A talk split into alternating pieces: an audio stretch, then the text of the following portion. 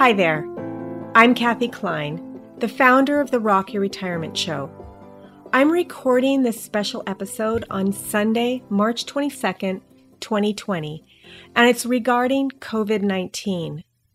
This episode is actually running in place of some of the other episodes that we've already previously recorded and set to release. However, with the crisis that's happening in the world, we're preempting those other episodes to give you some additional information. If this is the first time you've listened, please understand that today's show isn't our normal type of show. I wanted to talk with you and share some things about this crisis that we are in throughout the world. Last week, I sent everyone on our email list a note about my thoughts. My husband Les and I went on a 9-day cruise that returned on March 15th. We'd already made plans to stop at a Costco on the way home to pick up our normal items because we actually live 2 hours away from a Costco. You already know that all hell had broken loose and there was a shortage of toilet paper. Now, before I continue, I just want to say a little something about toilet paper. If you were one of the people who stocked up on it, or you were one of the people who were concerned that you didn't have enough, I just want to point out to you that you'll use much less toilet paper if you spend about $100 on a bidet. You can spend more money if you want warm water or a blow dryer, but you might want to order a bidet converter online and have it delivered. I'm serious. If toilet paper is that important to you, make your life easier by using less toilet paper, and it's cleaner too. Okay, rant over. I know it's scary. My husband and I have already lost a ton of money in the stock market. Maybe you have too. And so I'm going to be bringing on at least one guest to talk about how to protect ourselves. We're going to be talking about the financial side of how to invest in a bear market, how to handle the fact that a recession is almost inevitable, how to prepare for possible layoff tips for being more productive if you're working from home, what to do if you haven't actually retired yet. Were you planning on moving overseas, joining the Peace Corps? What has brought you to this show? Were you planning on using trusted house sitters to become a nomad? What about living on a boat or an RV? How will COVID-19 affect those plans? Have you discussed the risk with your spouse, your children, your parents, if they're still living? Your parents are at great risk, and so is my husband Les. Not only did he turn 76 while we were on the cruise, but if you listen to this show, you also know that he is currently surviving cancer. He can't afford the exposure to the disease, and neither can I due to my own health issues. I have other family members who are cancer survivors as well, and you likely do too, or you at least know some cancer survivors. Do you worry about them? I know I do. So what can we do to help? We'll be having those discussions as well. Last Friday, I paid my cleaning lady to clean my house, but I didn't have her come in. On the ship, I gave extra cash tips to my room steward. Yeah, I'm feeling poor with the stock market decline, but I'm trying to be generous. And honestly, we all need to be generous right now. You probably know or have come across hourly workers and people who rely on tips for a living. These service workers are in serious economic trouble right now. I've already had one person tell me that her husband got laid off and they're losing their insurance. Of course, I'll be helping them get on Medicare because they're old enough to do so, but I want to be able to help in other ways too. I've learned from one of my Facebook groups that there are people stranded all over the world who are doing house sits. The sits got canceled and now they have nowhere to stay. There are people who are stepping up with their spare rooms to assist, and this just warms my heart. If you have a spare room and you would like to help, I can put you in touch with the group. Let me know in the Rock Your Retirement Facebook group that you want to help, and I'll connect you. If you're listening and you haven't joined our community yet, go to rockyourretirement.com/community for instructions on how to join. It's free. And now is the perfect time for us to all come together. Now, I don't know how many of these episodes we'll have. I'm thinking that I'll create them as I can. I have my mom staying with me now, and I'm not sure how long that'll be. You know, she lives in Washington State, and we are currently preparing for them to announce a Seattle airport shutdown. JFK in New York has already been shut down, so Seattle, which actually has a higher death rate at this recording, is, I'm guessing, probably close behind. No one knows how long it will take us to get back to normal.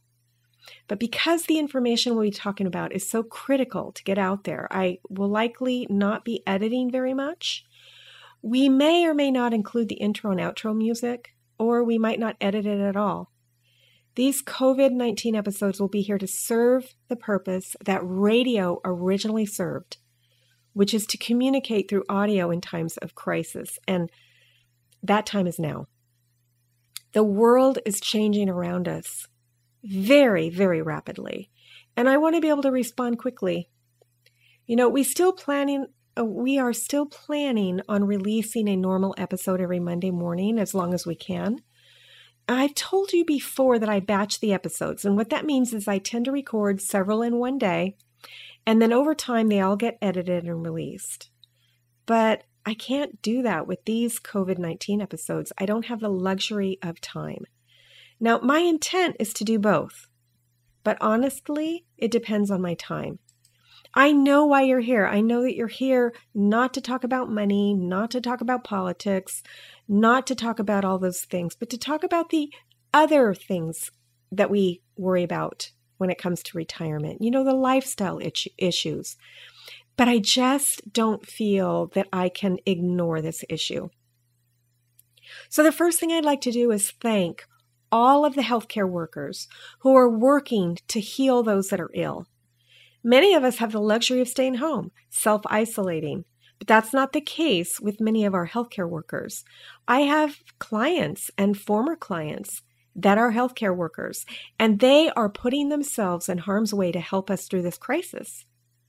I'd like to thank all of you who are doing that personally, but of course, that's not possible. So please accept this as my thank you for what you're doing. I'm also certain that some of my listeners and guests have already been exposed to the COVID-19 virus. I might have been exposed, and that's why Les and I are self-isolating. But I want you to know that I'm here, virtually, supporting you. I'm also supporting those people who have yet to be exposed by staying home. I already said that Les and I have been self-isolating since March 15th, and when we go out, because we do have to go out to collect my business mail or to pick up food that we've ordered, you know, at the grocery store. I go in, Les waits in the car, and I wear gloves and a mask. This is because I'm assuming that I've already been exposed. You should assume that you've already been exposed too. We've all heard that it takes at least 14 days to know if you're sick, and I'm hoping that you are taking that seriously. I'm also assuming that at least one of our guests has been exposed. We've had guests who travel and live in other countries. Our guests are adventurous. I'm praying for all of them, and I'm praying for you too. There's a podcast that I listen to called Afford Anything. Paula Pant is the host. Several of her guests have already been affected by COVID-19. One of them is a firefighter in the city of Austin. She is responding to 911 calls without the proper protective equipment. She is putting herself at risk every day. And I'd like to thank our first responders too. Paula Pant is actually the reason why I'm recording this episode. She created one for her listeners, and I used it as a template to talk with you. Now, my listeners are different than hers. She speaks to the FIRE community. We've brought up the FIRE community before in early episodes, but in case you aren't familiar, the FIRE community is generally younger than my audience. They're generally math nerds. They live and breathe personal finance. And of course, that's not what this show's about, but I just love listening to shows about FIRE. You also may or may not know that I was a full-time financial advisor until 2015 when I stopped taking new clients and cut my existing clients from about 2,000 to about 20. And that's probably why I'm so fascinated with the FIRE community. Although I'm not a math nerd, I do know what an exponential curve is. And I believe that we're currently at the beginning of an exponential curve. When you look at it on a graph, that curve looks linear. It looks kind of flat. And if you're living through an exponential curve, at the start of the curve, your experience, might feel like it's flat. It might feel like the virus is spreading one person at a time. A lot of people seem to be dismissing how dangerous this virus is.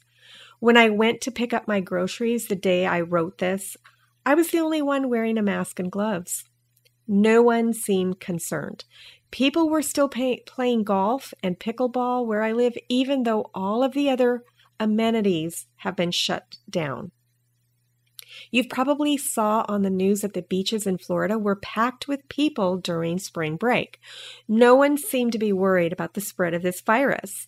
One kid even said that nothing was going to stop him from partying. I feel like this kid might be spreading the disease to my dad, who lives in Florida. He'll be 80 this year, and he's compromised. If he gets COVID-19, I don't know if he'll survive. Now, one thing Paula said in her episode was that much of the Florida population is comprised of brave World War II veterans. These are our parents. These are the baby boomers' parents. She actually used the word grandparents, but then she's much younger than I am. But what she said resonated with me, and that is that we need to come together, if not for our sake, but for theirs. For their sake. We need to do everything in our power not to let this spread. When you see that on the horizon is an exponential curve, I hope you'll see that it's time to take drastic actions. If you wait until you can see the curve, it will be too late. And I have been watching on a governmental website the spread in my area. On March 19th, we had 64 cases. And I believe the day before it was 20-something, but I didn't write that down. On March 20th, it was 81 cases. On March 21st, it was 126 cases. And today, March 22nd, it's 174 cases.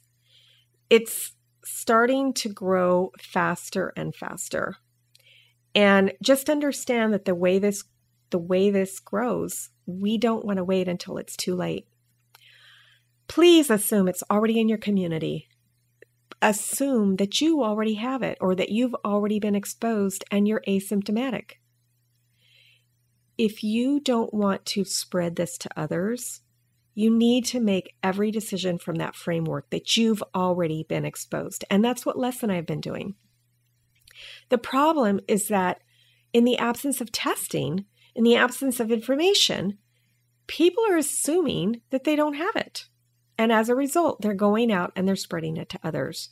So we all need to default to the assumption that we have it because the coronavirus has a long incubation period and you can be asymptomatic for 2 weeks or longer. How many people have been accidentally infected before those who test positive realize that they have it? I watched the governor of my state and the head of the state's health department give a live interview. She said that they were not going to try to notify anyone who's likely been exposed anymore. What this means to me is that you need to assume that you've already been exposed. Default to assuming you've been exposed. Don't panic, don't hoard. But assume you've already been exposed. Stay home so that we can slow down the spread of this awful disease. And please don't go to the emergency room or hospital if you don't need to. If you got my email, you saw that Medicare is covering the test. Some Medicare Advantage plans are waiving copays for teledoctors. And if you don't already have access to a teledoctor, you can go to medicarequick.com/teledoc to get a plan for under $20 a month. That's medicarequick.com/TELEDOC. So that's teledoc, not teledoc. And if you use that link, I will earn a small commission. But if we don't take radical steps to stop the spread of this disease, to stop the spread, to flatten the curve, our hospitals are soon going to be overwhelmed. That's what's happened in other parts of the world. And on my end, to the best of my ability, to the maximum ability that I have, I will use this platform to help stop the spread of this disease. And I'll be opening up this podcast to discuss more financial topics as well, because finances are important. You know, money gives you access. It gives you the ability to get food and shelter and medicine. It helps you deal financially with crises. And, you know, it is important, even though in the past, it really hasn't been the topic of this podcast. But there's other things that we'll be talking about as well. How can you help your friends, your neighbors, your family members? But really, today's message, what I really want to get out there is please stay home. Don't spread this disease. Flatten the curve. Speak up. If you're working and your company is still making you go into the office, band together with your friends from work, with your colleagues, because we should not be going to work if we are not absolutely essential. We should be working from home if possible. You know, they're calling it social distancing, or Les and I are calling it social isolation. But with today's technology, many of us have the ability to work from home. Now, Les and I, we are not going out. And so we're not using the services that we've used in the past, but we're still paying our service providers. And I hope that you do too. You've already budgeted that amount, and you've already planned on paying those bills. You've already planned on paying your hairdresser or the housekeeper. So I'm hoping that you'll keep it up. That way, your service providers can still earn a living. They don't have to go out and expose themselves to this disease so they can make up for the lost income. For those of you that don't have service providers, you know, you cut your own hair or whatever, you do have friends and family, or you do, you know, check in on people, see if they need help. And if it's appropriate, give them a gift. You know, like I said, that's what I did with my housekeeper. I gave her a gift, and I intend to continue to do that. If you have friends or neighbors who are worried about how they're going to adjust to these changes, there are other ways you can help them besides money. You know, if you have the ability, you could cook dinners for them. You could walk their dog. You know, you can give the gift of your time. You can go through your attic. I mean, right now, how many times, how long have you been putting off going through those boxes?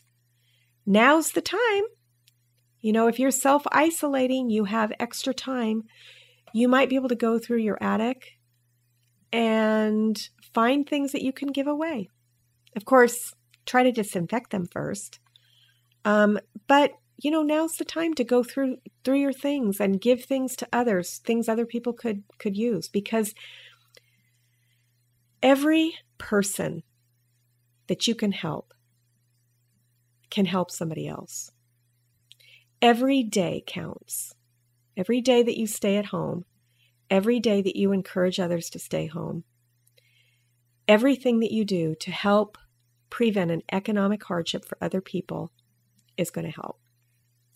And I would love your help getting this message out to others, or, you know, just being uplifting.